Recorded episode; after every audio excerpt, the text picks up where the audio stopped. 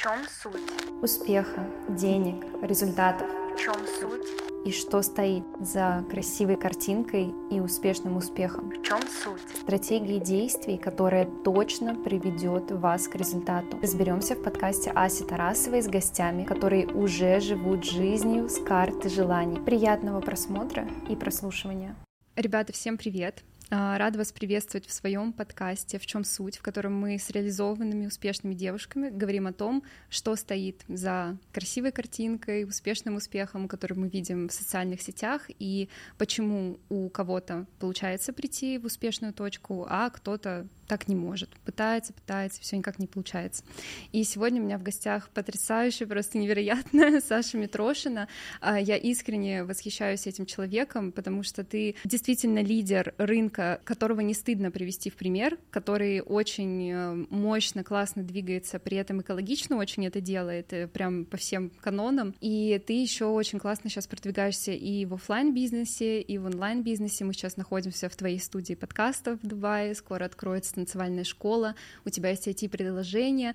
В общем, поздоровайся с моими зрителями и расскажи про себя вот в целом, если брать, зачем на тебя подписываться, о чем твой блог и кто ты. Спасибо огромное за такое классное представление и спасибо большое, что позвала на подкаст. Я очень рада здесь быть, очень э, рада с тобой поговорить вот так вот на камеру. Э, для контекста, ребят, расскажу. Я подписалась на Асю, наверное, больше года назад. Ого. Через предложку Ютуба. Я не помню, какое видео было первым. Либо разбор Саши Беляковой, либо мой. Я обожаю смотреть свои разборы. Угу. То есть меня как публичное лицо часто разбирают, типа, давайте разберем воронку Саши или там стратегию Саши, или разберем запуск Саши. И я иногда включаю, такой, о, интересно. Часто, кстати, неправильно говорят. Mm-hmm. Ну, либо не, не до конца понимают на самом деле, что, что именно автор имел в виду. Но я посмотрела твой разбор, мне понравилось. Я посмотрела разбор Саши и еще несколько видео, и как-то мне YouTube начал показывать, и я подписалась. Mm-hmm. И потом мы уже познакомились в офлайне, по-моему, на каком-то из моих форумов, и уже виделись, так на пересекались. Привет, да. В общем, хочу вам сказать, что вы очень счастливы, что вы подписаны на Асю, потому что действительно Спасибо. классный блогер и очень классный контент, который такой интеллигентный какой-то я не знаю, очень четкий, системный, в общем, все, как я люблю. Поэтому еще раз спасибо, что позвала. Рада спасибо. сегодня поучаствовать в твоем контенте. Про себя рассказать. Да, меня представила на моем канале. Мне кажется, это профдеформация. Обычно я просто сижу тут и представляю гостя. Я такая, так, надо рассказать про человека, который тут сидит. Ну ладно, э, про себя. Я вообще обычно себя позиционирую как блогер. То есть я в целом блогер уже много лет. Профессиональный блогер я уже больше шести лет, то есть я зарабатываю на блоге больше шести лет. Раньше я работала ведущей на радио, работала журналисткой на фрилансе, закончила журфак МГУ, потом закончила магистратуру в высшей школе экономики по продюсированию, и после этого, уже построив какую-то небольшую карьеру в журналистике, у меня стало получаться в блогерстве, и я ушла быть блогером. И с тех пор, в принципе, я работаю на себя и занимаюсь тем, что я создаю контент, продвигаю себя как личность, как бренд, монетизирую это различными способами, через рекламу, через бизнес, через инфобизнес, через коллаборации различные, и рассказываю про это другим людям. Не могу сказать, что у меня блог только экспертный. Mm-hmm. Да, у меня на Ютубе в основном экспертный контент. То есть я веду YouTube как э, экспертную площадку, на которой рассказываю про продажи, про блогинг, про то, как продвигаться, ну, короче, вот про все вот эти темы, связанные с блогом. Но в Инстаграме, помимо этого, я много говорю про свою жизнь. Буквально на днях я рассказывала, как у меня там был провал в состоянии, что я с этим делала. В общем, в целом, это такой сериал про жизнь Саши Митрошиной, э, на который люди многие подписаны уже много лет. Вот как mm-hmm. раз там больше пяти кто-то. Это, кстати, самое ценное. Когда на тебя подписаны люди много лет. Ну, я и... вот подписана со времен да? фитнеса еще. Да ты что? Да, то да. есть ты как раз с 17 с 18 да? Мне кажется, даже с 16 То есть все, что тогда были нарощенные А-а-а. волосы, ты еще Нет, показывала. это уже, это был 18 У меня в 16 не было денег на нарощенные волосы. И только у меня появились деньги с блогинга, я пошла нарастила, потому что когда в школе, в универе девочки наращивали. Mm-hmm. Мне так хотелось. Я думала, боже, вот это красота. И я побежала сразу же. Я еще нарастила ресницы сразу. Нарастила ногти, э, где-то через год все сняла. Мне кажется, я еще до даже была подписана, и вот я видела, как ты их нарастила, собственно. Да, радости были полные штаны. Класс, это очень ценно, это очень приятно. Ты упомянула, что я действительно снимала разбор на своем канале а, твоего запуска, который был год назад, 22 миллиона за день. И, кстати, забавно, в этот день, когда я снимала этот разбор, мне сделали предложение. Мой будущий муж. Да, прям в этот день. После съемки мы поехали, он мне сделал предложение. Тебе сделали предложение, и на тебя подписалась Саша Митрошина. Да. Победила по жизни. Да, это просто день такой классный. Да, да, да. И у меня к тебе вопрос. Ты в этом году повторила свой челлендж, только уже заработала 100 миллионов рублей за день, и многие ну, подписчики, зрители были недовольны тем, как ты да, это сделала, да. недовольны были тем, как ты это реализовала. Что ты чувствуешь по этому поводу? Ты решила кардинально сменить эту стратегию, что, ну, в принципе, за один день ты можешь взять и достать с легкостью 100 миллионов э, рублей из своего блога, да и даже сильно больше. Вообще суть была как раз-таки в том, чтобы не то чтобы сделать людей недовольными, ну да, а в том, чтобы разорвать э, какой-то привычный шаблон и стратегию, потому что после того, как я сделала этот челлендж на 10 миллионов год назад. Причем я не говорю, что я там придумала лот или придумала челленджи. Нет, уже существовали такие инфоповоды до этого ранее. Другие люди их делали. Просто я конкретно смиксовала челлендж, лоты, какую-то сумму определенную 10 миллионов и реализовала ее определенным образом для прогрева к инсталогии. А после этого весь год люди начали делать так же. Mm-hmm. И причем, опять-таки, я не говорю, что это плохо. Я не говорю, что нельзя там повторять за кем-то. Я сама, по сути, повторила, что нельзя делать лот или нельзя делать челленджи.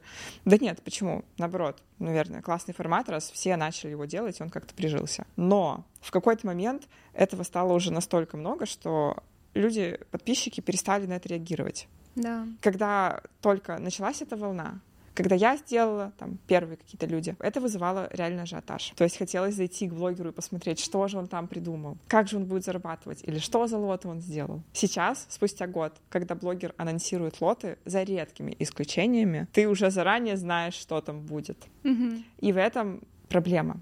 Проблема в том, что у нас, э, у блогеров, у инфопредпринимателей как-то очень принято брать и все вслепую повторять. Я не понимаю, с чем это связано.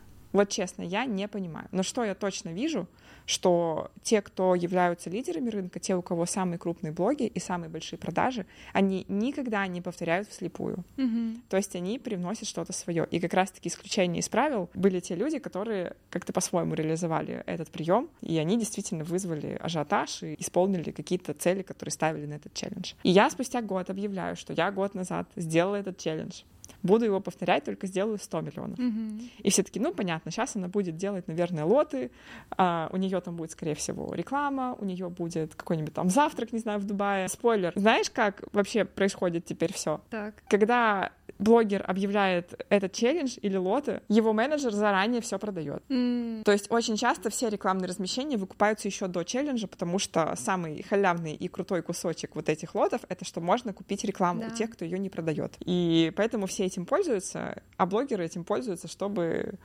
ну, как бы, не знаю, заранее выполнить условия, или не знаю зачем. Ну, типа инфоповод создать. Да. да, ну, короче, я знаю, что заранее продаются как минимум рекламные размещения. Не говорю, что у всех, но такие случаи часто есть. Угу. И очень часто уже. Все ожидали, что у меня будет какой-то массовый продукт, потому что в тот раз я делала мастер-класс по Телеграму, угу. и потом все повторяли э, эту схему, что продается что-то высокочековое, продается подкаст, продается какое-нибудь наставничество и разборы, и продается что-то низкочековое, какой-нибудь мастер мастер-класс, не знаю, по Reels или почему угодно. И я на самом деле вынашивала идею челленджа на 100 миллионов долго. То есть я еще полгода назад знала, что я хочу это сделать. Угу. И у меня просто не складывалась сама концепция. То есть я интуитивно чувствовала, что мне нельзя брать и просто повторять ту же схему, потому что она уже настолько зашкварилась, что она не будет иметь того эффекта. И что раз уж я задаю тренды, так повелось. Я ощущала, что нужно придумать что-то другое. При всем при том, я вообще не существую в парадигме, что мне нужно нужно обязательно делать что-то уникальное, новое,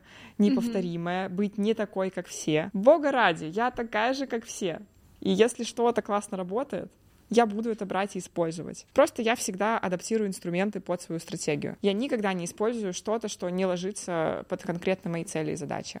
И если я делаю челлендж, я увидела у кого-то прикольную идею челленджа, я сделаю его не знаю, прогревом к своему курсу или как-то еще адаптирую. Я на самом деле постоянно цепляю какие-то идеи из окружающей действительности. Вот я сейчас смотрю у Иры подрез контент, она делает 30 дней тупых сторис. Mm. Очень классно, кстати. Забавно. То есть она делает сторис там, типа, я проснулась, я там иду, ем вот это, какие-то размышления по ходу, много разговорных, простых сторис.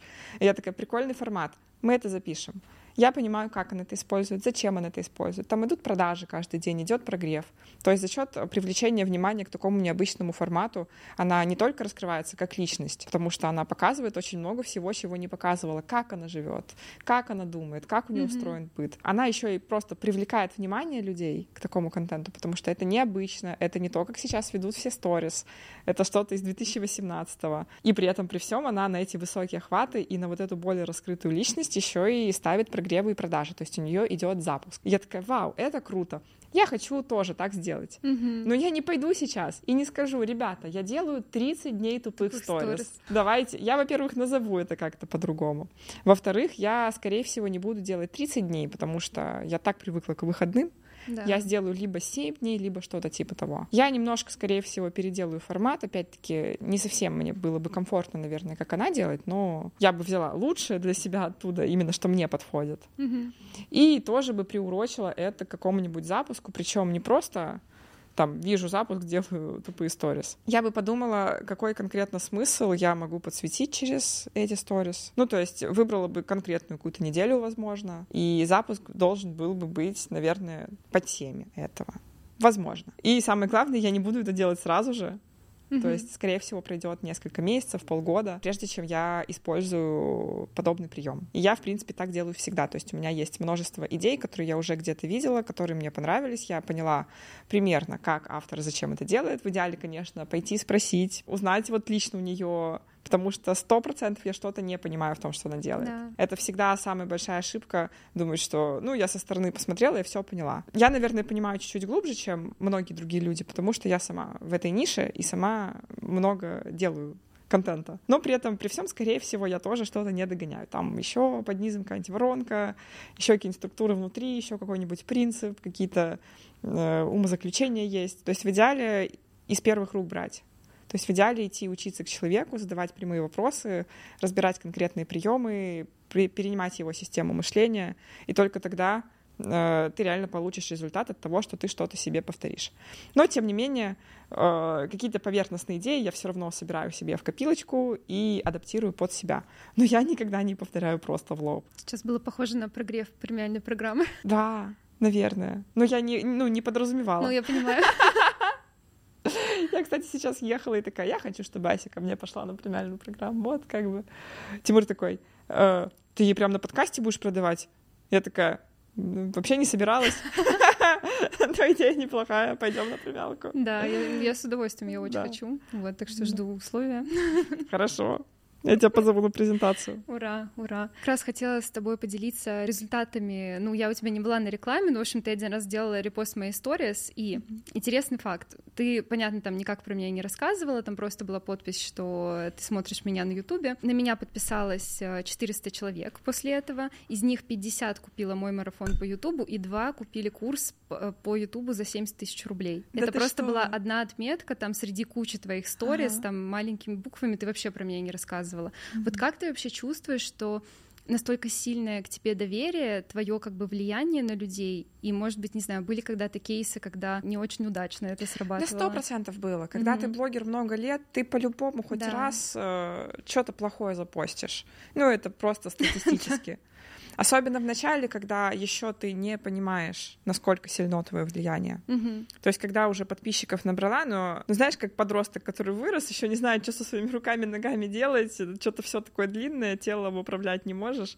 Тут то же самое. Потом уже начинаешь разбираться, особенно когда пару раз обожглась, допустим, поняла, что люди реально тебе доверяют. Начинаешь уже более избирательно относиться. Сейчас я забываю об этом иногда. Ну, то есть я не хожу и не думаю все время, так, Меня каждый день смотрят сотни тысяч человек, которые готовы прислушиваться ко всему, что я делаю, и повторять за мной, и я для них авторитет. Ну, то есть это как-то ускользает от моего восприятия. Я забываю иногда, что я популярная. Ну, не иногда, я почти всегда не помню, что я популярная. М, Это интересно. странно, это очень странно. Но ко мне человек, допустим, подходит сфоткаться, я такая, а, Точно. точно, я же блогер.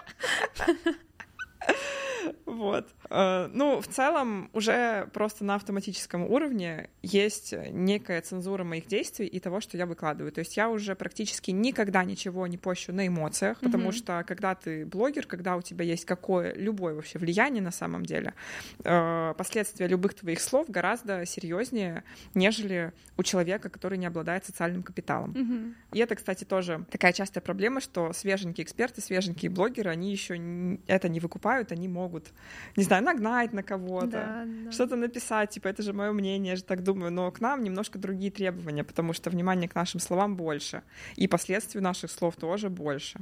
Когда какие-то мои неосторожные высказывания стали попадать в СМИ, я тогда все поняла, что больше халявы не будет. Дороги назад нет. Да, дороги назад нет. Ну, это никак мне не мешает. Просто реально я не пощу то, что, условно говоря, я обсуждаю с подругами. То есть какие-то вещи я очень сильно фильтрую и рассказываю либо постфактум, либо вообще не рассказываю. Ну, то есть я не буду бежать там все что угодно, рассказывать, что мне там понравилось или с кем я поработала, потому что бывали абсолютно разные ситуации, и реально сто раз подумаешь, прежде чем человека отмечать. Ну, тут еще такой момент, что люди хотят очень в чем-то быть на тебя похожими. Вот, например, Мгм. тоже там я тебе эту альпаку подарила, мне несколько человек в директ написали, откуда она, я хочу себе такую же купить.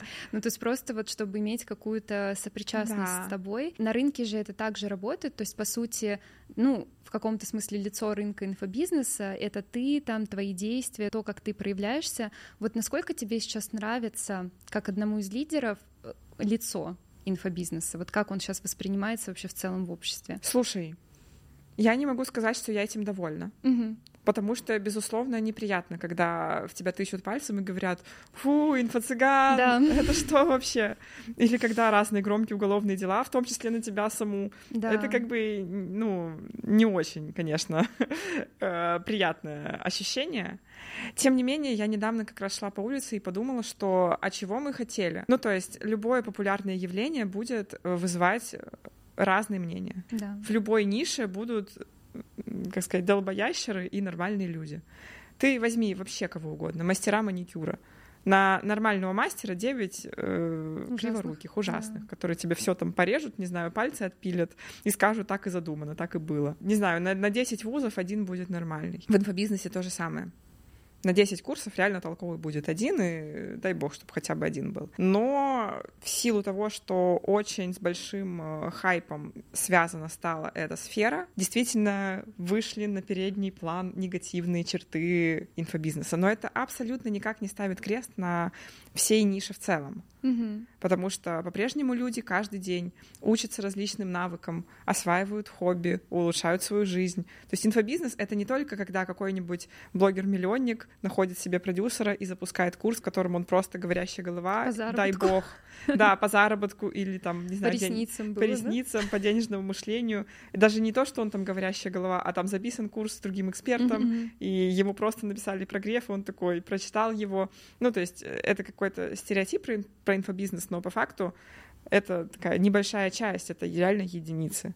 В основном инфобизнес — это когда эксперт чему-то учит, и у этого эксперта есть свои фанаты, свои лояльные поклонники, и люди, которым он близок по ценностям, и они покупают, у них сообщество. То есть инфобизнес на самом деле — это огромное количество, это тысячи небольших сообществ, которые объединены вокруг таких локальных суперзвезд, экспертов. Да, то, что попадают в СМИ, часто это что-то такое не очень приглядное, ну, по крайней мере, выворачивают это именно так. Причем я не спорю, это существует как и в любой нише, повторюсь. Но если посмотреть на картину целиком, то инфобизнес — это круто. Инфобизнес огромное количество рабочих мест создает, это своя Мгм. зона экономики.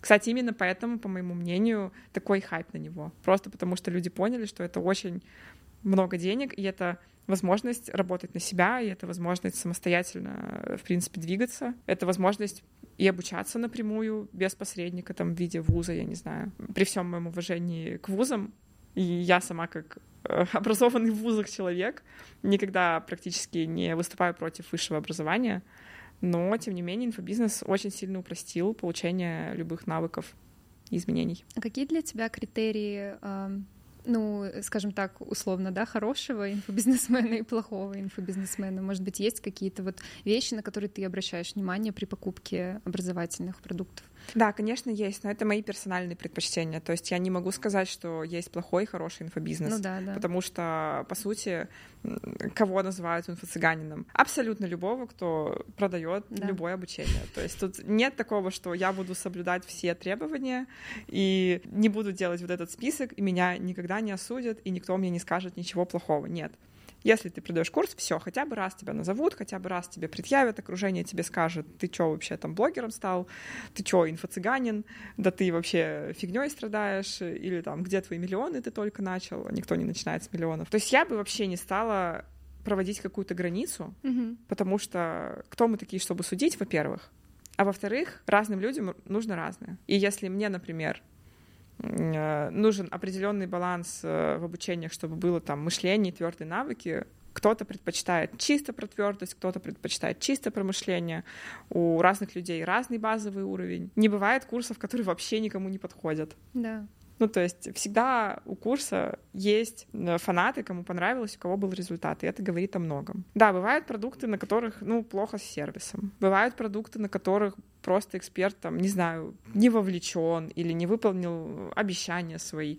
Но я к этому отношусь если мы говорим про меня как про клиента, очень легко. То есть у меня почему-то нет э, каких-то претензий, как правило. Если мне там что-то не понравилось, я просто понимаю, что больше я там, скорее всего, не куплю. Ну да. Если у меня не... возникло какое-то ощущение, что я слишком много отдала, получила слишком мало взамен. Ну, там нет трагедии в основном.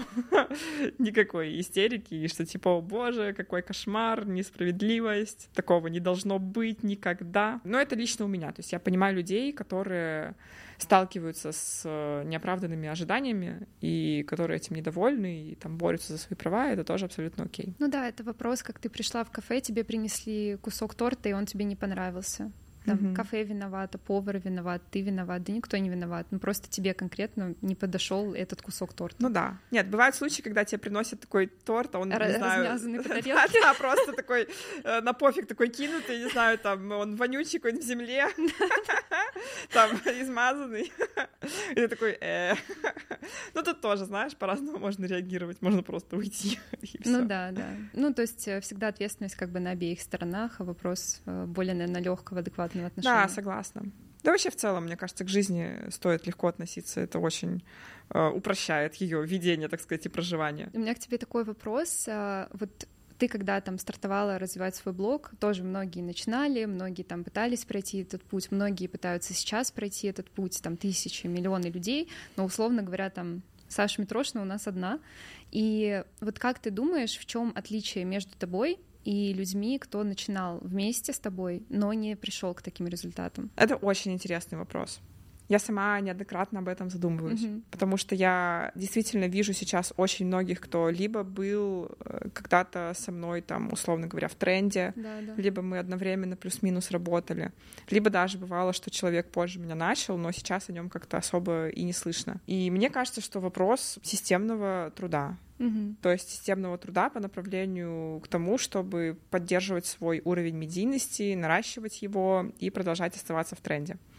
То есть часто мы ошибочно думаем, что вот если я набрала за какой-то промежуток времени какой-то объем аудитории, не знаю, там 20 тысяч подписчиков или 50 или 100 тысяч подписчиков, все, классно, я выстрелила. И мы начинаем на эту аудиторию, например, продавать свое обучение, что-то дальше делать.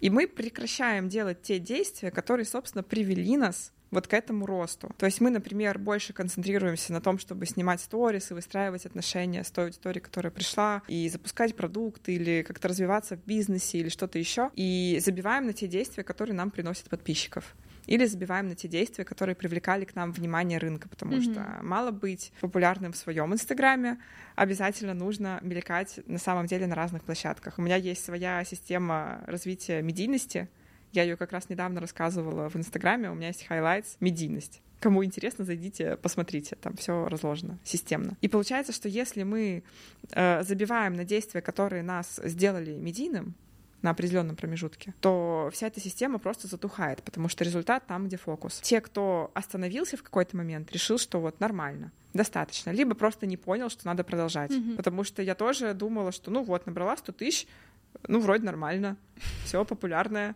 Хватит. Потом такая, ну, продолжу, посмотрю, что там дальше будет. Ну, конечно, вряд ли я буду блогером-миллионником, ну, как бы, ну, вроде нормально идет, там что-то закупаю, рекламу, что-то делаю, и все, и дальше понеслось. Дальше оказалось, что есть еще разные способы, дальше оказалось, что можно вообще супер быстро расти.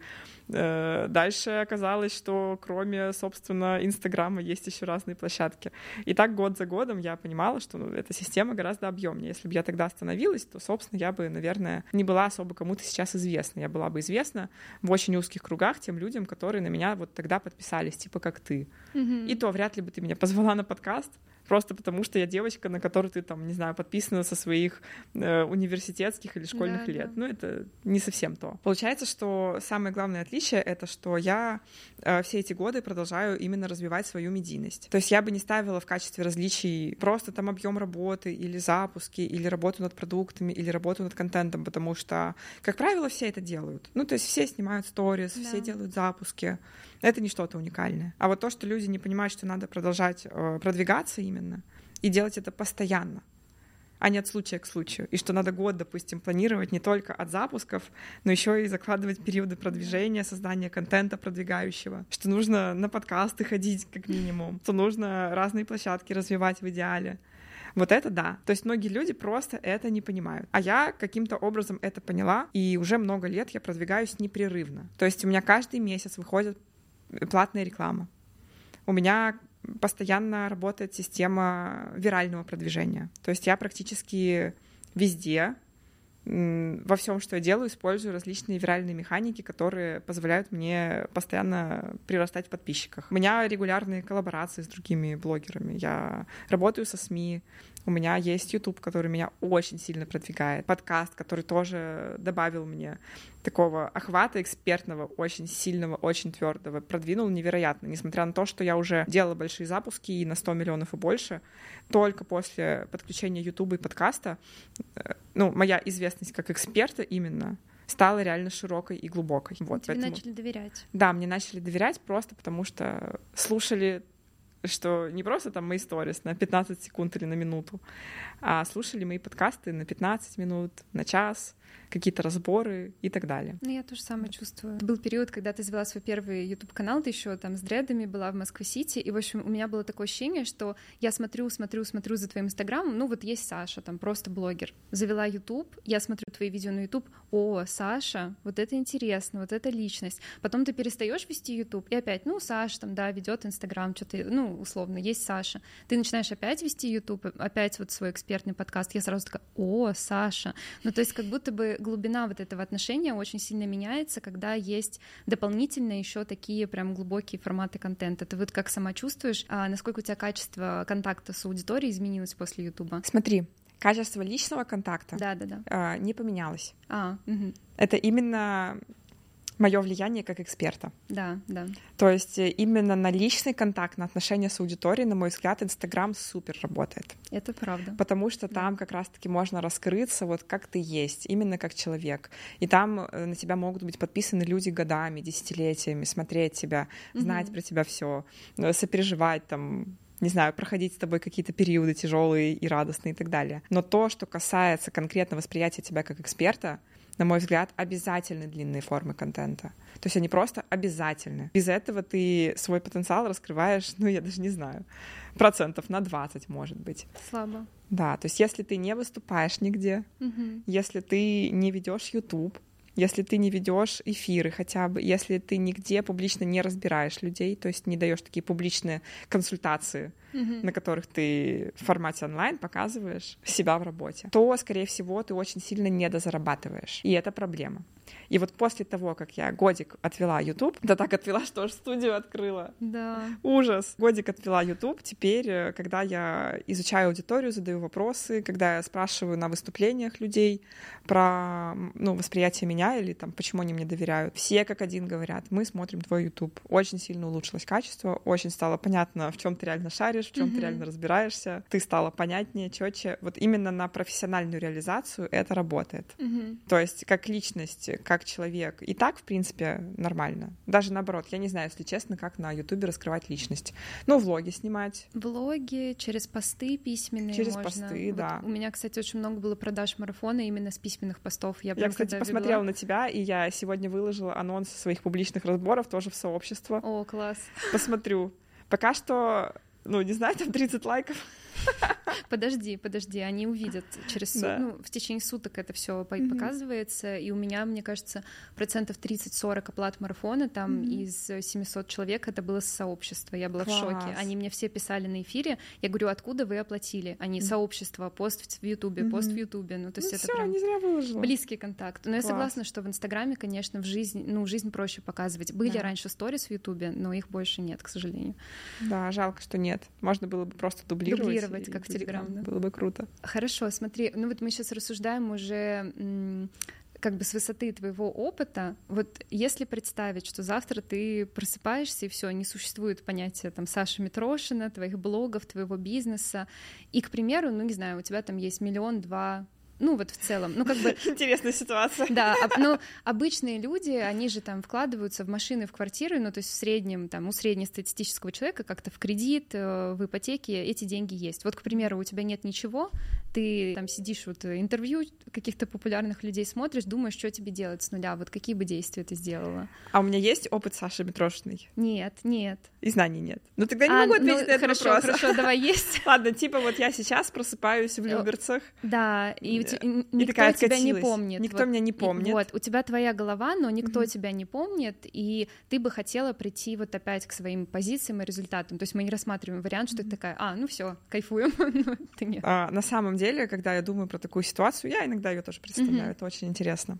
Я понимаю, что, скорее всего, я бы использовала очень похожие стратегии, как тогда. Mm-hmm. С одной стороны, тренды меняются, то есть э, немного меняется система продвижения, там какие приемы люди используют, инструменты. С другой стороны, я как человек, который уже долго достаточно находится на рынке и все это наблюдает своими глазами, замечаю, что это все настолько зациклено. Каждые три года мы начинаем делать то же самое.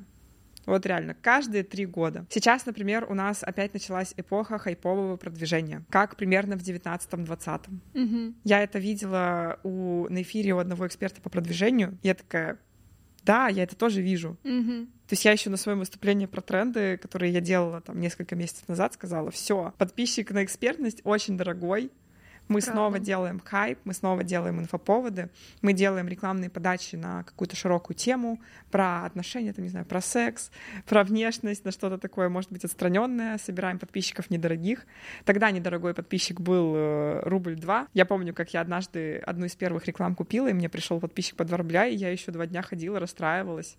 Думала, как-то дорого, я слила бюджет. Ну, ладно, думаю. Ну, вот такой я лох, продолжу.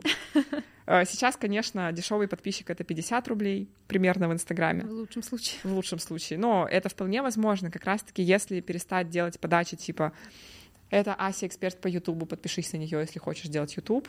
Или там это Саша, она э, ведет блог про то, как стать блогером. Кто хочет стать блогером, подписывайтесь. Ну, подпишется, конечно, но не так много. Э, если перейти на более широкие рекламные подачи, которые, может быть, не связаны с нашей экспертной тематикой, то подписчик дешевеет, и все вообще нормально становится. У меня там были подачи типа она правда встречается с девятиклассником, идите к ней и проверьте. И я всю жизнь продвигаюсь именно на таких подачах. То есть сейчас у меня крутится экспертная, но она такая тоже около хайповая, потому что включает в себя там про уголовное дело чуть-чуть, mm. макетик. Ну, то есть это в любом случае не подача типа «Матерь Бложья вас научит продавать через инсту». Не совсем то. То есть там все равно есть нотка хайпа, нотка интриги, что-то, что хочется посмотреть, скорее ко мне пойти. Как это работает? Это работает таким образом, что человек подписывается на тебя из любопытства и начинает смотреть твой контент, а ты делаешь регулярный личный контент, и все. И постепенно еще и прогреваешь к своей теме. Человек в течение года будет покупать. Да. То есть у нас покупают те, кто э, смотрит нас сейчас, вот в течение года примерно. То есть нет такого, что человек пришел, сразу купил. Ну, кто-то есть, но это мало, небольшой процент. В основном э, люди дозревают до покупки через год, И главное это просто, условно говоря, затащить их к себе в инсту, либо в телегу, то есть где ты ведешь э, регулярный контент, а дальше уже, чтобы они потребляли этот контент регулярно. И тогда они рано или поздно придут к покупке. Да, кто-то отвалится, кому-то вы не понравились, кому-то вы просто не подходите там по ценностям, по своему вайбу, по манере и так далее, по человеческим каким-то качествам. Но те, кто останутся, все. Если они смотрят ваши сторис три раза в неделю, будьте уверены, э, они будут вашими клиентами рано или поздно. Вот, соответственно, что бы я делала? Я бы посмотрела, что у меня есть, там, как я выгляжу. Если у меня, не знаю, спортивные фигуры или какие-то хобби, я бы отразила это в, на, на своей странице, начала бы просто вести блог. Я бы точно делала reels, mm-hmm. причем я бы делала достаточно простые reels, и смотрела бы, какие из них залетают. И те, которые залетают, я бы масштабировала. То есть я бы делала еще несколько рилс такого же типа, параллельно исследуя разные форматы. Я бы смотрела чужие рилс, то есть у кого что работает, и повторяла бы, ну вот в своей манере что-то из того, что сработало у других. Может быть, не напрямую, не на сто процентов, адаптируя под себя.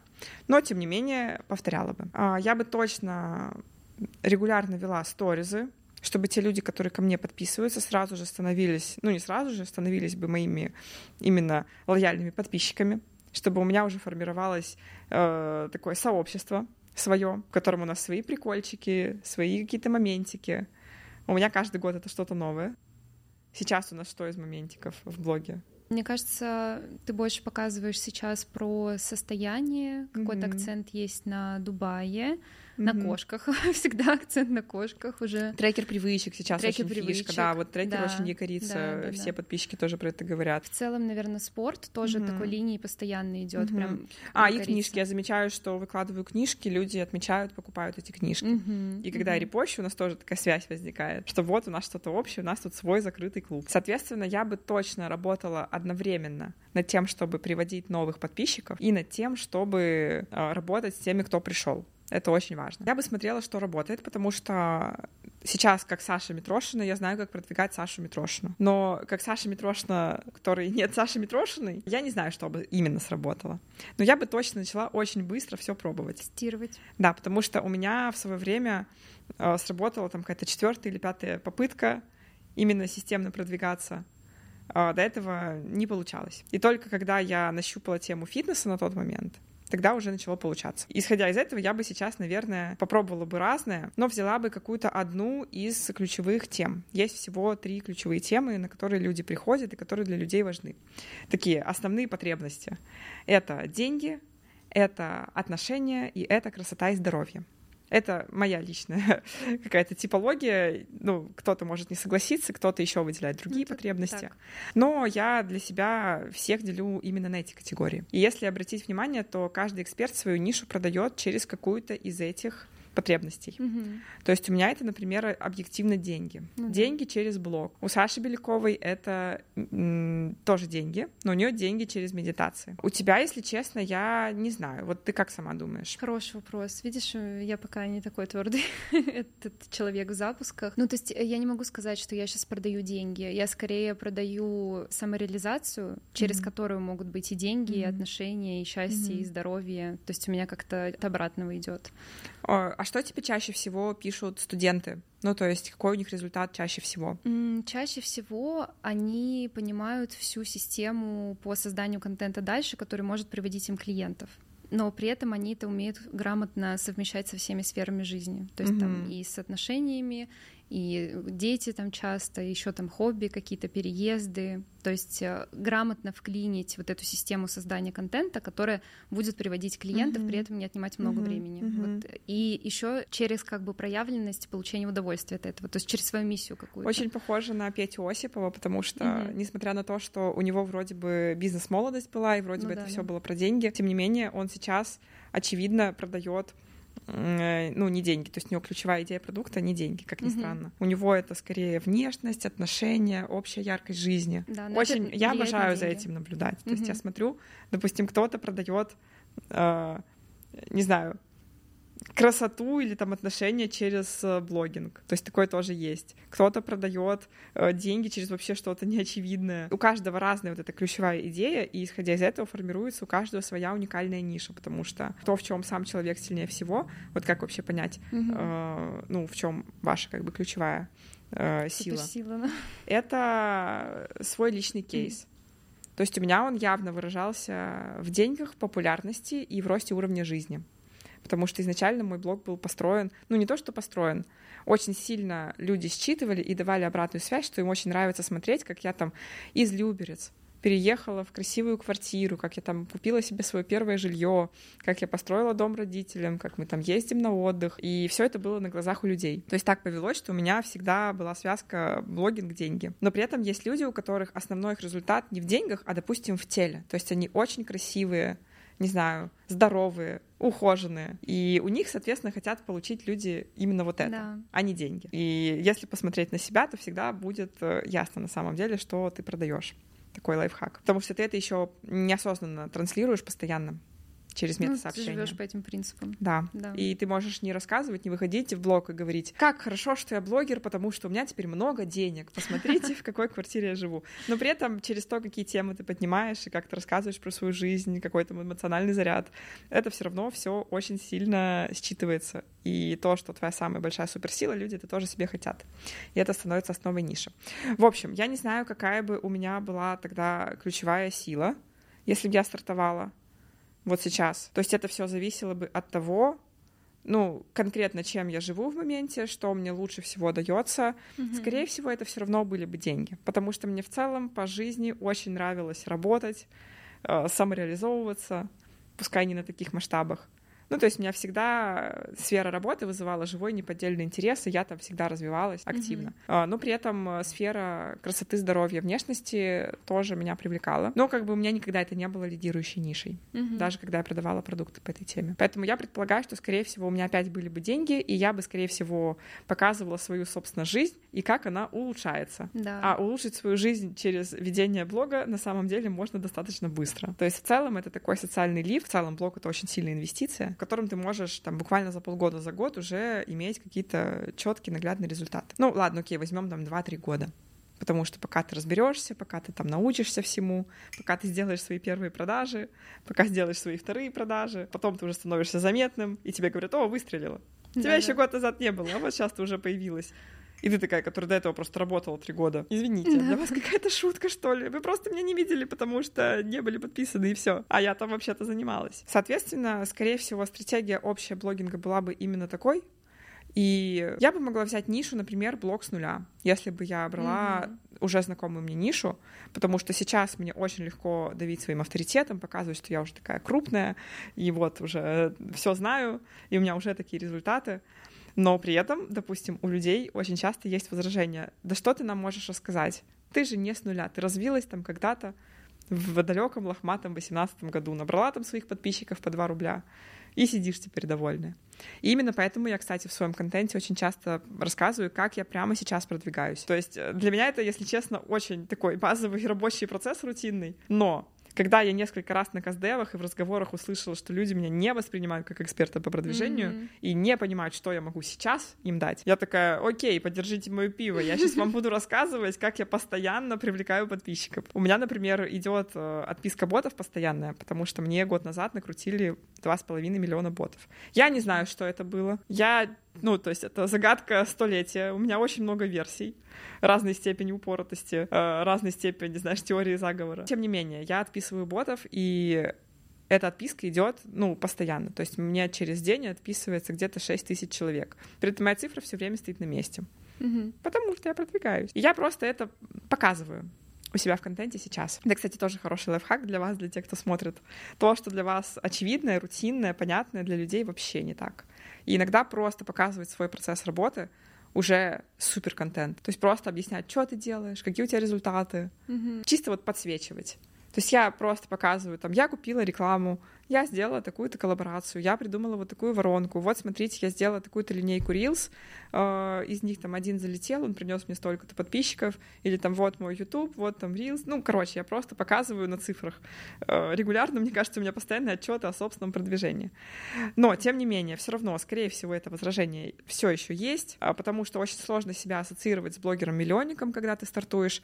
И я бы, скорее всего, пошла бы и заняла бы нишу блог с нуля. Она уже есть, и люди охотно сейчас следят за теми, кто прямо сейчас продвигается, я бы просто показывала, я вот прямо сейчас продвигаюсь, у меня еще год назад там не было аудитории, сейчас посмотрите уже, не знаю, 100 тысяч подписчиков, например. Это очень э, сильное конкурентное преимущество, которое, например, ну, я не знаю, Мишу Тимочка от меня отстраивает. Потому что, по сути, мы в очень близких рынках. Но он такой говорит, я вот прямо сейчас набрал, не знаю, 500 тысяч подписчиков. Да. Вот прямо сейчас это произошло. Вот, смотрите, можете у меня э, в моем продукте за 5 тысяч рублей посмотреть, как я это сделал. И я такая, ну, я стал миллионником в 2019 году. Понятно, что мои навыки никуда не делись, но тем не менее. Так что я бы, скорее всего, использовала бы свои сильные стороны в моменте. Предполагаю, что это было бы развитие с нуля, Предполагаю, что это был бы быстрый рост. Кстати, на, самом, на своем старте я играла именно на этом. Я была самым быстрорастущим блогером. Mm-hmm. То есть я быстрее всех сообразила, как расти, и очень сильно втопила в эту точку. Создала тогда свою систему продвижения и просто все бабки вообще вкидывала туда все время, все силы. И люди меня спрашивали, как я это делаю. Люди видели, как я расту, я еще постоянно это показывала. Типа, у меня снова много подписчиков, у меня новые добавились. То есть я просто показывала, что я буквально за полгода с 10 тысяч до 100 э, выросла. И все совсем скоро я запустила первую инсталогию, кстати говоря. Mm-hmm.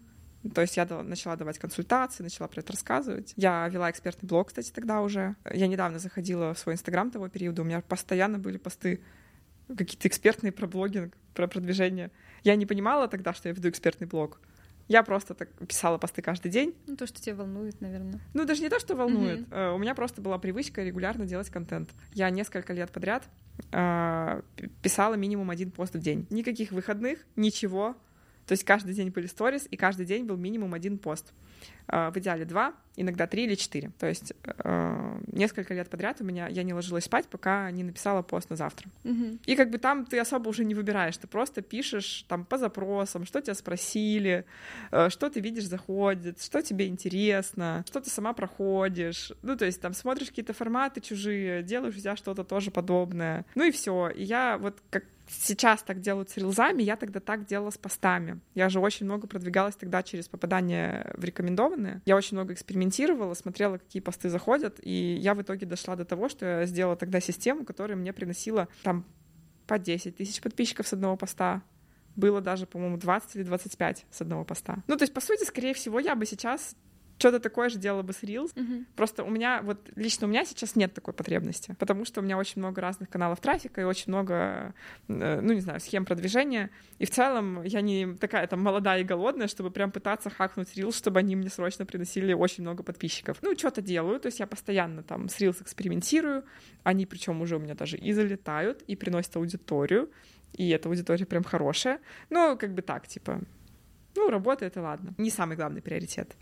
Но если бы стартовала, я бы, наверное, прям упоролась бы, поняла бы, как это работает, потому что тогда я смогла это понять. Сейчас бы, скорее всего, тоже смогла это понять. И просто бы делала это то, что работает. Как можно быстрее я бы начала монетизировать свой профиль. То есть тогда я продала свою первую рекламу, когда у меня было 27 тысяч подписчиков. То есть у меня только начался какой-то быстрый рост. А, а я тогда одна из первых догадалась, в принципе, покупать рекламу в сторис. То есть тогда не было понятия рекламы в сторис. Я просто кому-то написала, такая, типа, можешь мне продать рекламу в сторис. Человек такой, что? Я говорю, ну смотри. Так можно? Я тебе скину денежку, а, а ты выложишь сторис и ссылку на меня, и напишешь там, вот это Саша. Примерно такая рекламная подача была тогда. Ну и девчонки такие, а, ну да, хорошо. И я там покупала за 300, за 1000. Потом я такая, так, у меня же тоже есть подписчики, я тоже могу продать рекламу. Mm-hmm. Такая выложила, продается реклама в сторис, 300 рублей. Мне сразу купили 10 штук. Мне кажется, я прям 10 подряд выложила. Тогда было по-другому. Потом я такая, нет, 10 много, буду выкладывать там 3 в день. И я выложу там какой-нибудь завтрак, рекламу. Ну, реклама тогда выглядела не как сейчас. Это типа был слайд на, с отметкой или там два слайда, не знаю, три. помню, помню. Э, потом какой-то там свой обед, не знаю, я иду на учебу, потом снова реклама, потом я на работе, там, не знаю, веду эфир на радио, и снова реклама. И так я купила свои первые кроссовки заработанных на Инстаграме денег. 3000 рублей. 10 реклам я так сделала. Потом такая, повышу, будет 10. О, не 10, тысяча. Тысяча. Потом такая, так, вот у меня там 30 тысяч подписчиков, реклама стоит тысячу. Если у меня будет 100, то у меня будет 3 тысячи стоить. Окнула систему. Я реально тогда думала, я что, нашла кнопку «деньги»? Я типа, офигеть! А я, чтобы ты понимала, тогда работала на радио, у меня была зарплата 19 тысяч рублей. Еще я писала статьи. Мне давали на обзор разные гаджеты. И я как автор, копирайтер тестировала их и писала обзор. mm-hmm. по определенной структуре. То есть я там проверяла, сколько батарея работает, как там производительность в играх, не знаю, как-то оценивала экран, камеру, тестировала селфи и так далее. И одна статья примерно 3000 рублей стоила. Ну, я ее прям писала, то есть это надо было 2-3 дня, наверное. И тут я такая, так я за одну сторис получу 3000. Ну все. Выгодное предложение. Выгодное предложение, да. Причем я такая думаю, блин, это так прикольно. Я вообще не мыслила на масштаб какой-то. Не было там никакого инфобизнеса, ничего. Я человек простой, я такая, вижу возможность, я просто буду ей пользоваться. Потом тогда были фитнес-блогеры популярны. Была Гринуля, Кристина Шелест, Настя Миронова. Mm-hmm. Вот. И я помню, что Настя Миронова сделала фитнес-студию, она сняла зал и стала там тренировать девочек. Я такая, о, я люблю тренировки. У меня вообще-то блог про фитнес. Я пойду отучусь на тренера и тоже буду тренером. Я буду продвигать свои услуги в Инстаграме. И я помню, как я прихожу домой, рассказываю маме, говорю, это я, я это бизнес это бизнес. Мама такая, ну да, ну да, иди там посуду помой, не знаю. ну, я не помню, что она сказала. Не то, чтобы она как-то там с восторгом отреагировала, но мне, честно говоря, мало было надо в тот момент. Я такая, блин, все, я набираю подписчиков срочно. Ну, я думала, что надо там 200-300 тысяч, чтобы продвигаться. Сейчас, конечно, мы понимаем, что это реально бизнес, это экспертный бизнес, можно себя продвигать как эксперта, как тренера, как, э, не знаю, услуги какие-то, но достаточно буквально пары тысяч подписчиков, чтобы уже зарабатывать. Ну, я пошла копить на обучение на тренера, реально. Потом я отучилась, но уже к тому моменту стало понятно, что люди ко мне хотят учиться Инстаграму идти, а не тренер, mm-hmm. ну, не тренировкам. Поэтому эту, эту идею мы отставили на, на, на потом, отложили в дальний угол. Но, тем не менее, я прекрасно помню, как я такая, так, у нее там тренировки стоят, не знаю, 5 тысяч в месяц или 10 тысяч в месяц, я не помню. Э, аренда зала, там, погуглила, ну, столько-то. Э, я такая, ну, вот к ней ходят там 30 девочек. Я такая, вообще прекрасно, миллион в месяц. Угу. 700 тысяч, если вычесть аренду зала. Про налоги я тогда э, не, не в курсе была. Ну, шутка ничего не поменялась. Это была шутка, я плачу налоги, все хорошо. Ну, короче, сложилась какая-то картинка, то есть появилось представление, что блог можно монетизировать, и сейчас я бы тоже, скорее всего, сразу же бы начала его как-то монетизировать. Но сейчас я со своими мозгами уже не продавала бы рекламу за 300 рублей, я бы, скорее всего, продавала какие-то свои услуги. То есть стартовать с услуг на самом деле самое легкое и комфортное в инсте. Mm-hmm. Потому что ты делаешь конкретную вещь, ты ее делаешь хорошо, ты показываешь кейсы, ты упаковываешь профиль и просто закупаешь там любую захудатенькую рекламу. Абсолютно любая рекламная подача тут сработает, если ты э, будешь иметь там нормальный профиль, нормальные услуги, нормально про них расскажешь, и кто-то там скажет, что вот такие вот кейсы, обращайтесь к этой девочке. Ну и даже через Reels я бы набрала, скорее всего, потенциальных клиентов, но что бы я делала дальше, я бы сто процентов не кроссовки покупала себе. Да. Я бы, ну я тогда кроссовки купила, дальше нормально действовала. Я после этого половину половину заработка вкладывала в дальнейшую рекламу. Угу. Потому что я такая поняла, растут подписчики, растет стоимость рекламы. Я помню, что когда у меня реклама стоила 3 тысячи, так когда я еще раскручусь, у меня будет 5 тысяч реклама стоить. И это был вообще шок, потому что у меня никогда не было чека 5 тысяч. То есть у меня средний чек, как у специалиста, был 3000 рублей. Если в эфиры на радио пересчитать, там, мне кажется, вообще супер мало. Я никогда не получала за услугу 5000 рублей. И я такая думала, ну все, я вообще заживу, это будет жизнь вообще просто. А когда я сделала первый запуск, это было достаточно скоро на самом деле, и когда я получила 60 тысяч рублей за запуск, я вообще поняла, что все что я вообще все поняла. ну, я не знала, что можно там быть блогером-миллионником, я не знала, что есть высокие чеки, я не знала, в принципе, что можно какую-то стратегию выстраивать, я просто понимала, что если есть подписчики, то у тебя будет все что ты захочешь. Что если на тебя подписаны люди, которые тебе доверяют и которые тебя смотрят, то, в принципе, у тебя будет жизнь какая ты захочешь. И я, на самом деле, не ошиблась тогда. Это абсолютно правда и тогда, и сейчас. И, в принципе, я двигаюсь точно так же. То есть прямо сейчас я продвигаюсь не потому, что мне скучно жить или мне нечем заняться, а потому что подписчики — это основа моего бизнеса. То есть если люди меня смотрят и постоянно приходят новые, значит, у меня будет обеспечена моя жизнь и mm-hmm. все мои желания. К чему я это рассказывала? Потому что у тебя было бы все хорошо, если бы ты начинала с нуля сегодня. Ну, походу, да. Главное не забыть то, что я сейчас знаю. Стратегию. Да, да, да, да, да. Ну вот э, хорошо. А у многих есть такой аргумент. Э, вот они там смотрят подкасты, интервью э, уже успешных людей и думают, что, ну, вот, допустим, сидит Саша, ну, это другое дело совсем. У нее нету там ни синдрома самозванца, там ни лени, ни еще чего-то, каких-то плохих качеств, которые вот э, в каждом из нас есть. Вот давай, может быть, немножко э, вселим веры в людей, и, может быть, поделишься немножко, какие у тебя есть качества, вот, которые, по идее, как бы должны были помешать твоему успеху, но они в тебе все равно есть. Да я вас умоляю, синдрома самозванца у меня нет. Я когда устану, мне кажется, во мне включаются все вообще, все на свете. А, ты еще не сказала про один такой момент. А, у, на интервью у Павла Гительмана ты тоже говорила, что работаешь над хорошей девочкой. Вот мне сейчас тоже это очень сильно откликается. Но мне кажется, очень многим людям вот именно с русской ментальностью эта тема очень сильно откликается. Вот как у тебя здесь успехи и насколько тебе помогло в жизни проработка именно вот хорошей своей девочки внутренней? Слушай, ну, успехи не идеальные. У настоящей хорошей девочки они были бы лучше гораздо. Да-да-да. Э, ну, объективно это остается. То есть все равно иногда начинаешь там как-то, не знаю, стараться очень миленько вести сторис, что-то типа того. Или там улыбаться в подкасте. Ну, какие-то тупые примеры, не знаю. Ну, короче, в любом случае это проявляется, и, скорее всего, это останется.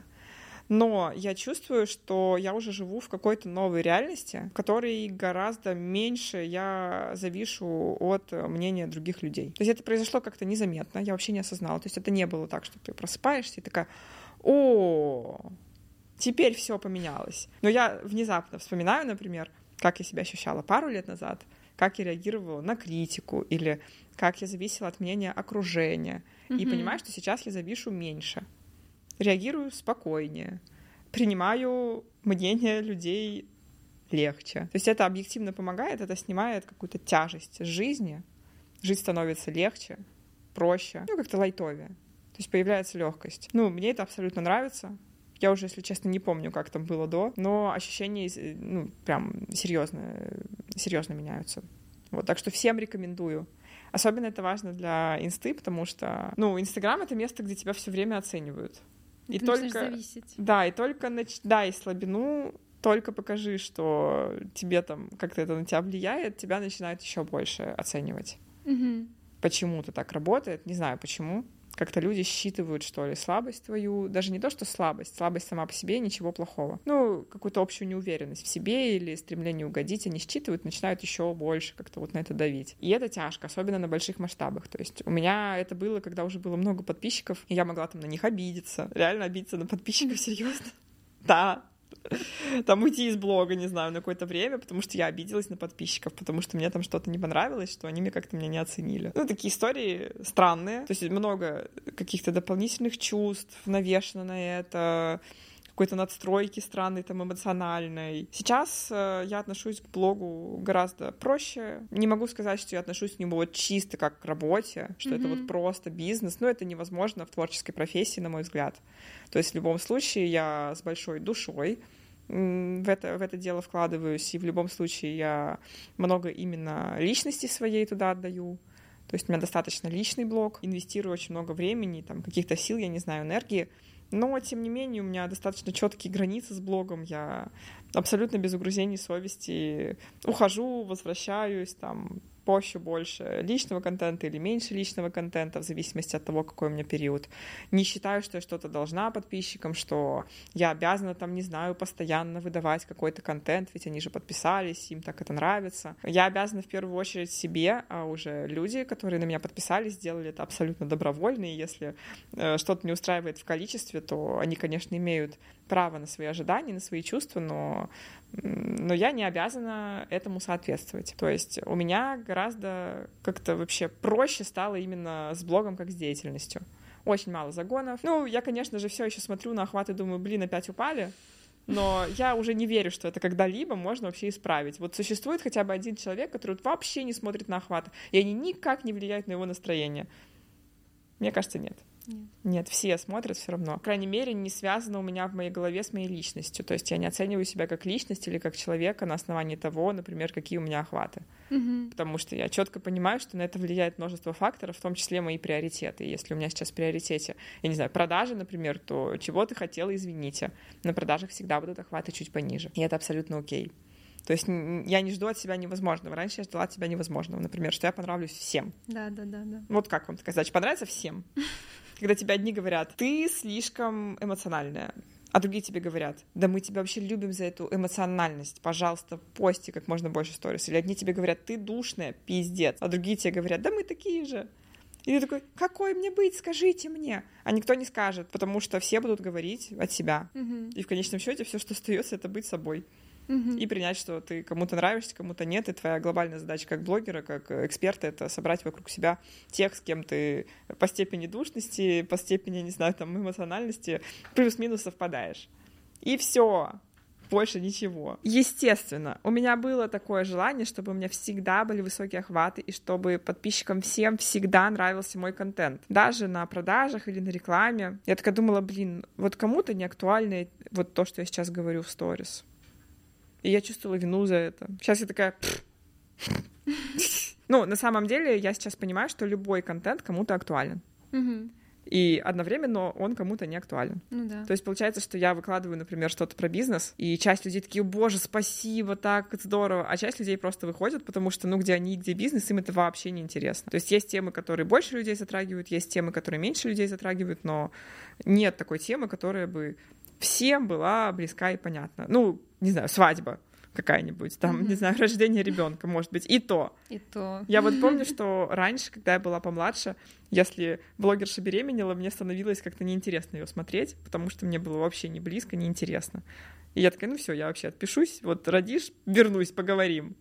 Сейчас не особо хочется. Ну, короче, невозможно делать контент, который актуален всем. Нужно просто помнить, что в любом случае кому-то твой контент актуален, и кому-то важно, чтобы ты именно сегодня сказал именно эти слова, даже если это что-то простое и примитивное.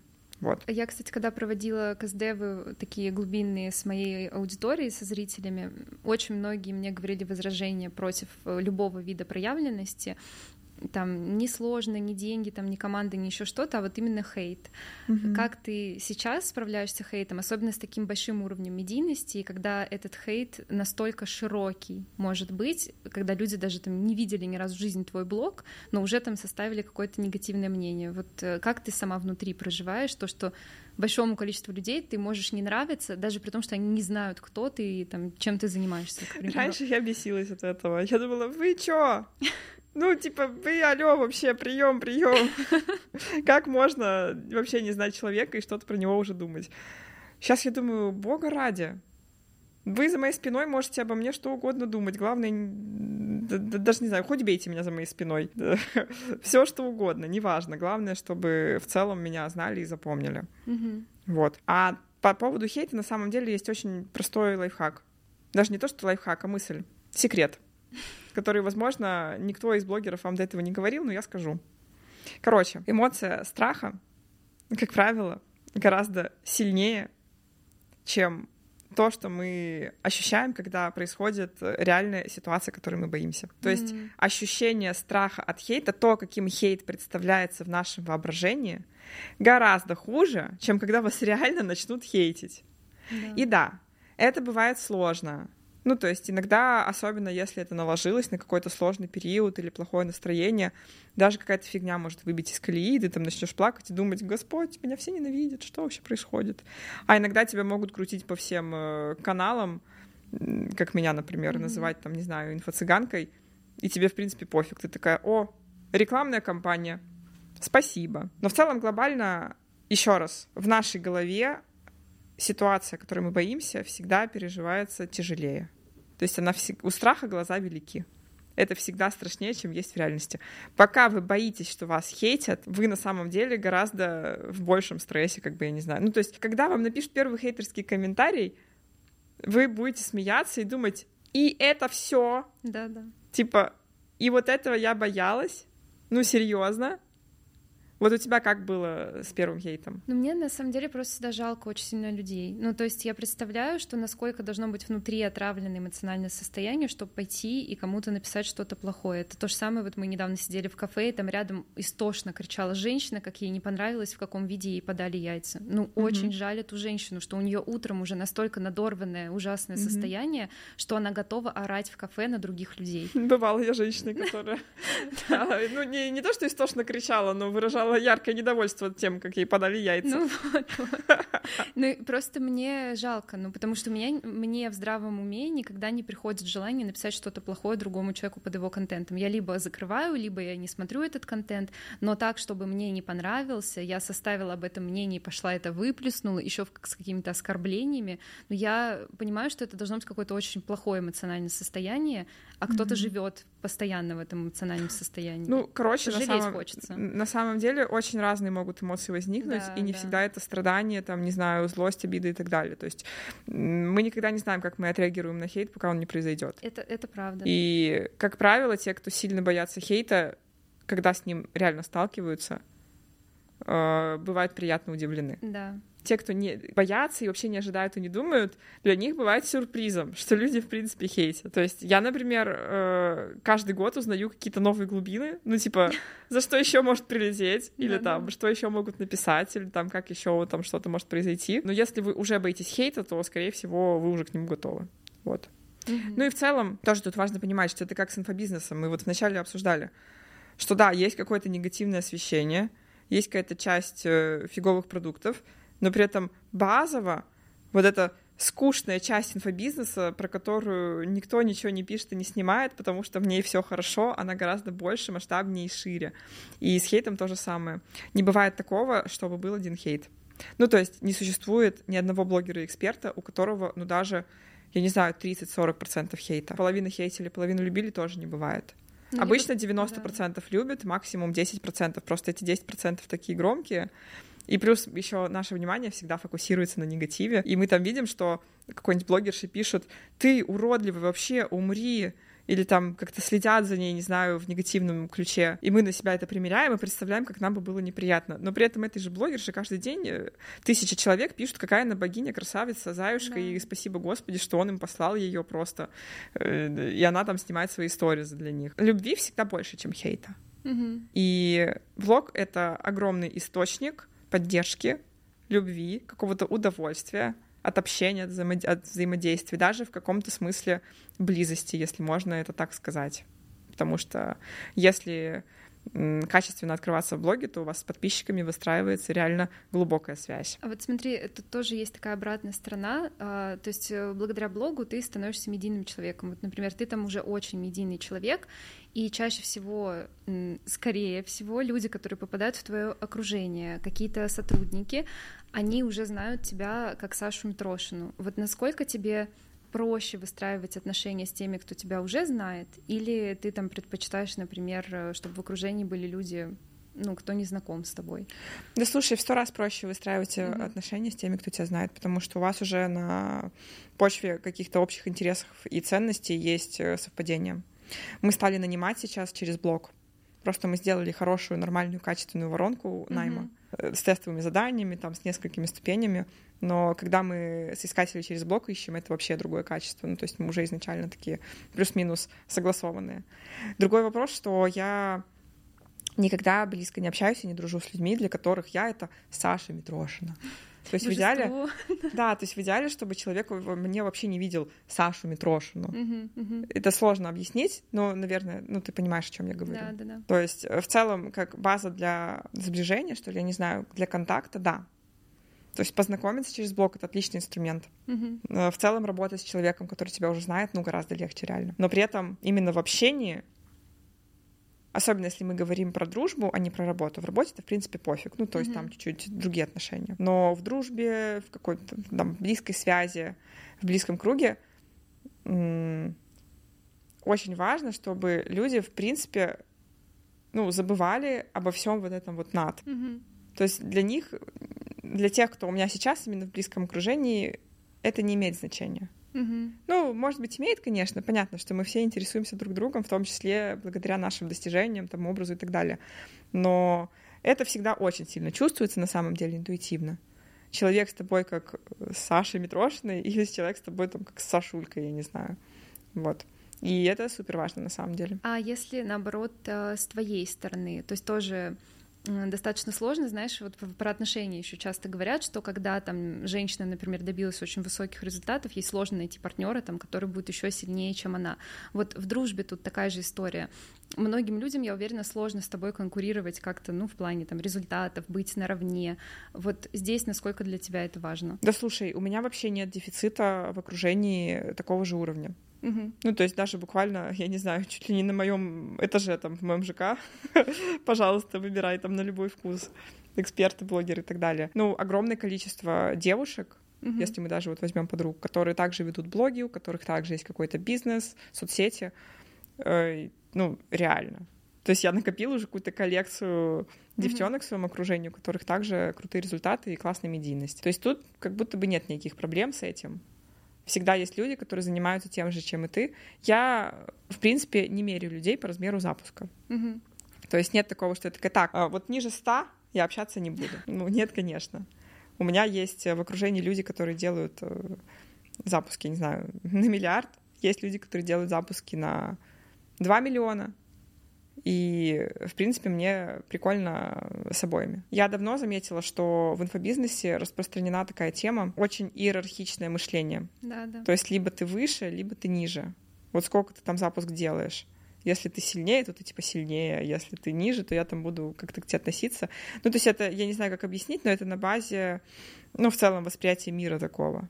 То есть в основном почему-то в инфобизнесе есть вот эта тема что люди воспринимают друг друга по системе выше-ниже. И либо я выше, либо я ниже. То есть я всегда нахожусь на каком-то месте, да. на вот этой вертикали. У меня этого либо не было, либо оно прошло, ну, в связи вот с понятной ситуацией, возможно, потому что стало, стало ясно, что вообще ничего не вечно, все может исчезнуть в любой момент, и в конечном счете это не имеет такого значения. Но, в общем-то, я не ощущаю никогда вот этого ощущения, что я там выше или ниже кого-то, вот, скажем mm-hmm. так. То есть, когда я работаю с кем-то, абсолютно нет ощущения какой-то иерархичности. Э, я всегда в каком-то партнерстве, что ли, или на равных. Но при этом всем э, я практически не общаюсь ни с кем, кто работает в найме, просто в силу, наверное, отсутствия общих интересов. Ну, разное мышление. Да, разное мышление. Угу. То есть это скорее уровень ценностей, это ну, базовый уровень жизни человека, чтобы мы как-то вообще познакомились, пересеклись, то есть, допустим, в Дубае я дружу с теми, кто живет в Дубае. Угу. Это, ну, общие интересы, возможно, какие-то, то есть тот же блог, это считается общим интересом. Но в основном это ценности, взгляд на мир, какая-то, не знаю, принцип мышления но это никогда не типа результаты. А в отношениях, э, в личных, вот как ты думаешь, э, есть, допустим, самодостаточная девушка, она может закрыть свои финансовые потребности, она может закрыть свои потребности там в поддержке, в эмоциях, ну, любую свою потребность она может сама закрыть. Вот зачем отношения полностью реализованной самодостаточной девушки? Вот как ты Мне чувствуешь? кажется, нам всем нужны отношения в любом угу. случае, ну, большинству. Просто потому что как будто бы есть такая вот степень близости и контакта, которую очень сложно реализовать э, вне отношений. Mm-hmm. То есть даже с друзьями, с подругами, с mm-hmm. родителями, там, с родственниками это сложно сделать так, как мы это делаем, когда мы строим отношения один на один с нашим партнером. И мне кажется, что это просто отдельная потребность, которую нам очень важно закрывать как виду возможно. Ну, что без этого как будто бы жизнь не такая наполненная, причем я не говорю, что надо обязательно быть в отношениях. У меня были длительные периоды без отношений, и это mm-hmm. было прекрасно, и это очень важно, пожить без отношений. Всем рекомендую. Я три года жила одна, и это прям меня сформировало. Так что обязательно, если есть возможность, надо пожить одной, особенно девушке.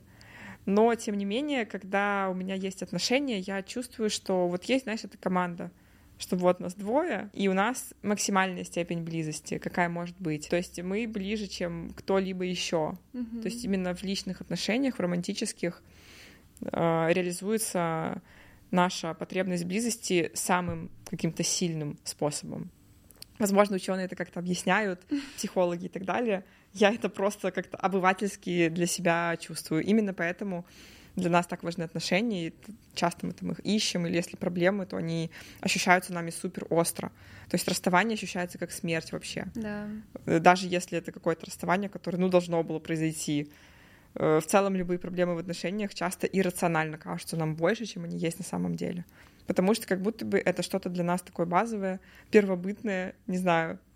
Ну, поправьте меня в комментах, если я не права.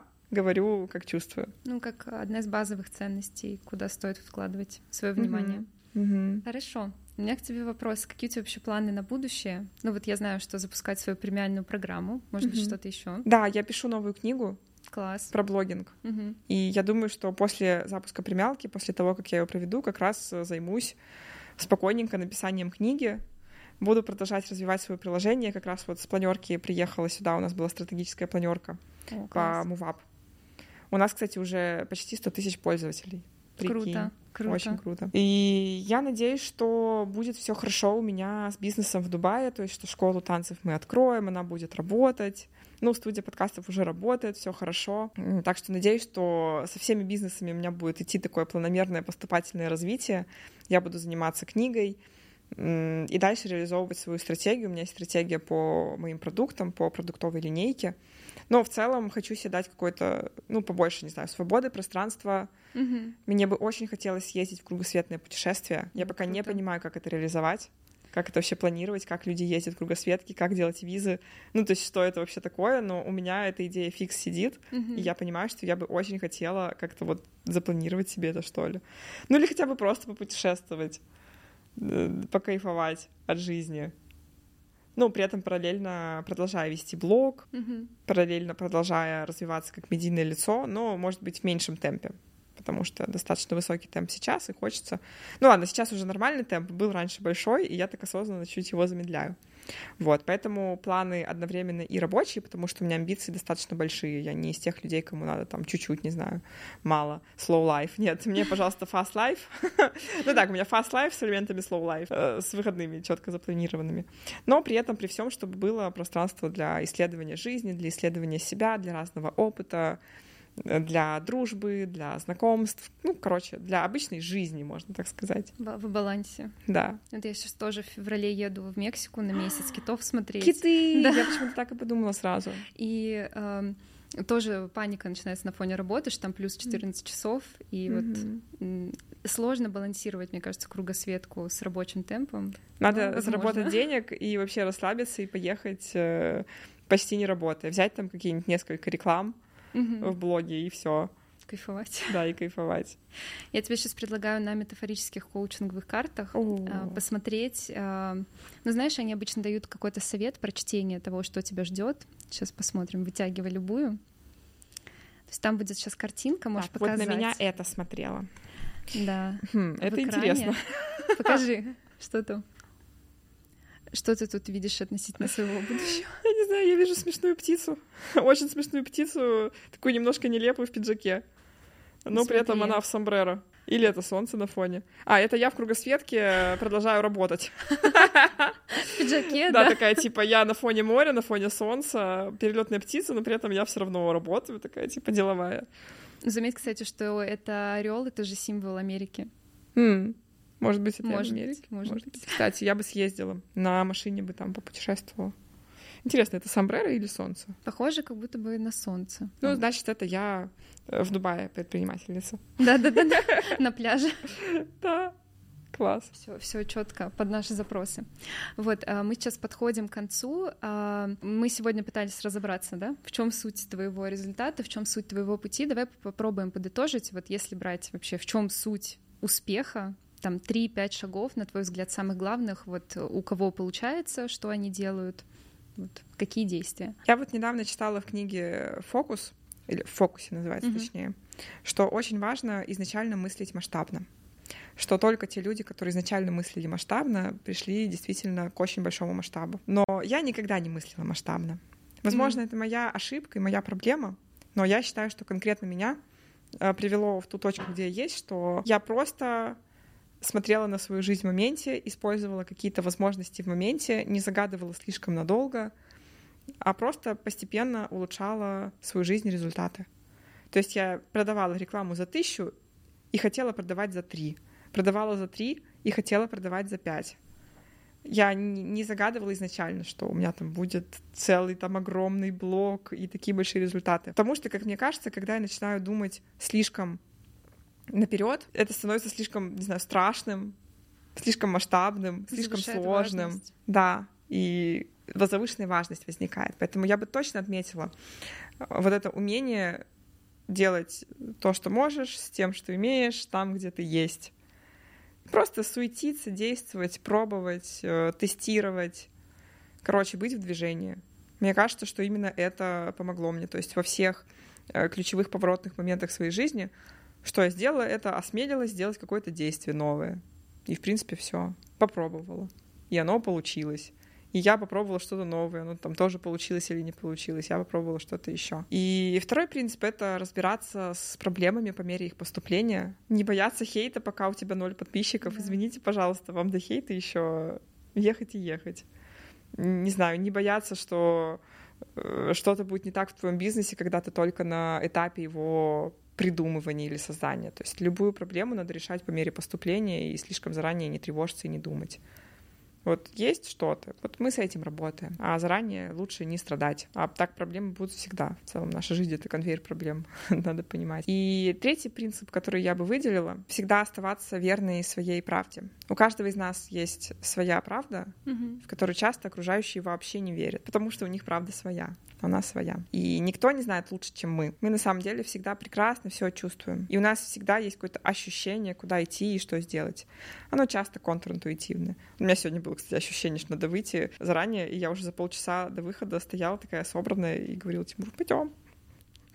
Он такой, да нам еще много времени. В итоге мы опоздали.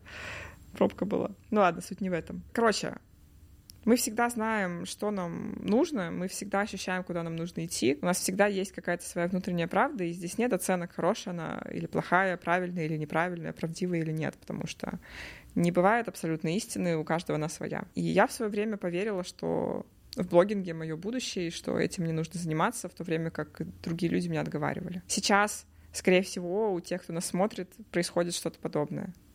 Уже когда я стала популярным блогером, мне тоже часто приходилось отстаивать свое видение или, знаешь, не следовать за общими тенденциями, или где-то следовать, наоборот, за ними.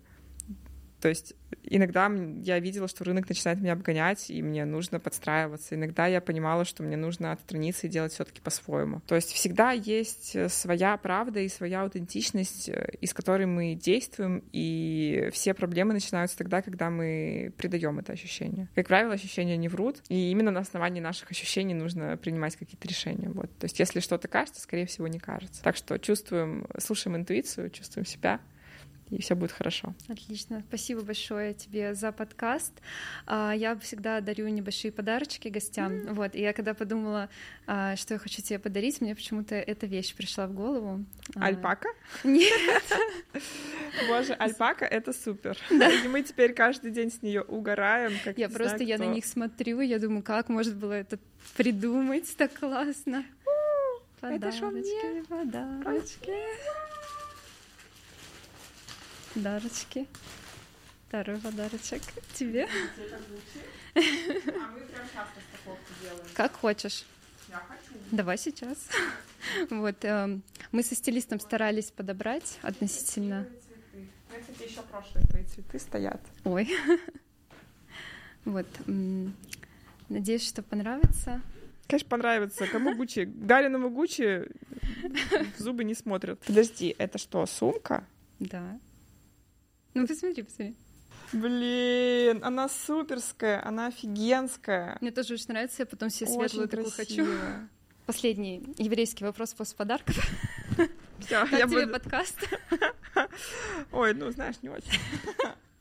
Можно было лучше подготовиться. Шутка. Слушай, мне очень понравилось. Как-то ты смогла меня так э, расслабить. И мне кажется, что я очень непосредственно отвечала на вопросы. В какой-то момент я забыла, что мы на подкасте. То есть я практически не работала на камеру, mm-hmm. я просто рассуждала. То есть вопросы были очень интересные. Интересно будет почитать, что люди напишут. Да какая будет у них обратная связь, потому что, по моим ощущениям, вышло достаточно э, ну, нетипично и непривычно. Вдохновляюще, мне вот. кажется, очень и открыто. Ну, мне сложно судить, потому что я всю жизнь с собой живу, угу. и когда я что-то рассказываю, ну, для меня это типа ну, странно, не знаю. Поэтому буду рада почитать ваши комментарии и ваши отметки э, в Инстаграме, когда будете смотреть выпуск. Интересно, что вам откликнется. И не завидуйте, пожалуйста. Завидуйте молча.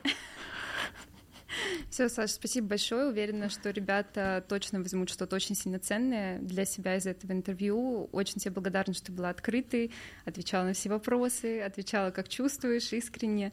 Вот, спасибо тебе большое, что пришла. Тебе спасибо. И вам спасибо, что посмотрели. Пока. Всем пока.